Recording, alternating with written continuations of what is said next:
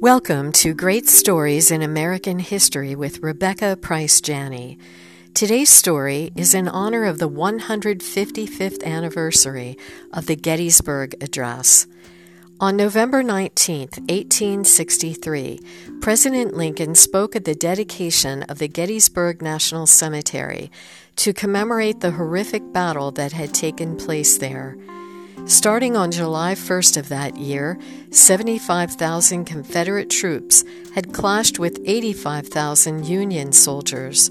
The Southern forces under Robert E. Lee retreated in defeat, but only after both sides had suffered heavy losses. For two solid hours at the cemetery's dedication, the famous statesman and orator Edward Everett waxed eloquent about the significance of the Gettysburg battle.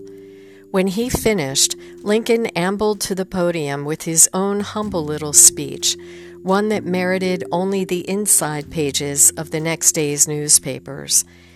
Everett, however, recognized the speech's great significance. He was moved to write to Lincoln I wish that I could flatter myself that I had come as near to the central idea of the occasion in two hours as you did in two minutes. Fourscore and seven years ago, our fathers brought forth on this continent a new nation, conceived in liberty and dedicated to the proposition that all men are created equal. Now we are engaged in a great civil war, testing whether that nation or any nation so conceived and so dedicated can long endure. We are met on a great battlefield of that war. We have come to dedicate a portion of that field as a final resting place for those here who gave their lives that that nation might live. It is altogether fitting and proper that we should do this. But in a larger sense, we cannot dedicate, we cannot consecrate, we cannot hallow this ground.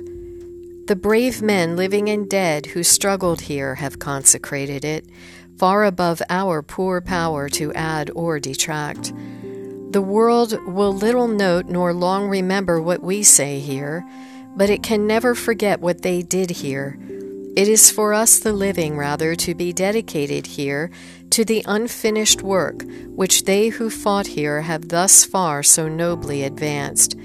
It is rather for us to be here dedicated to that cause for which they gave the last full measure of devotion, that we take increased devotion to that cause for which they gave the last full measure of devotion, that we here highly resolve that these dead shall not have died in vain, that this nation under God shall have a new birth of freedom and that government of the people, by the people, for the people, shall not perish from the earth.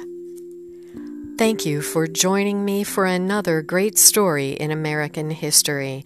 I'm Rebecca Price Janney.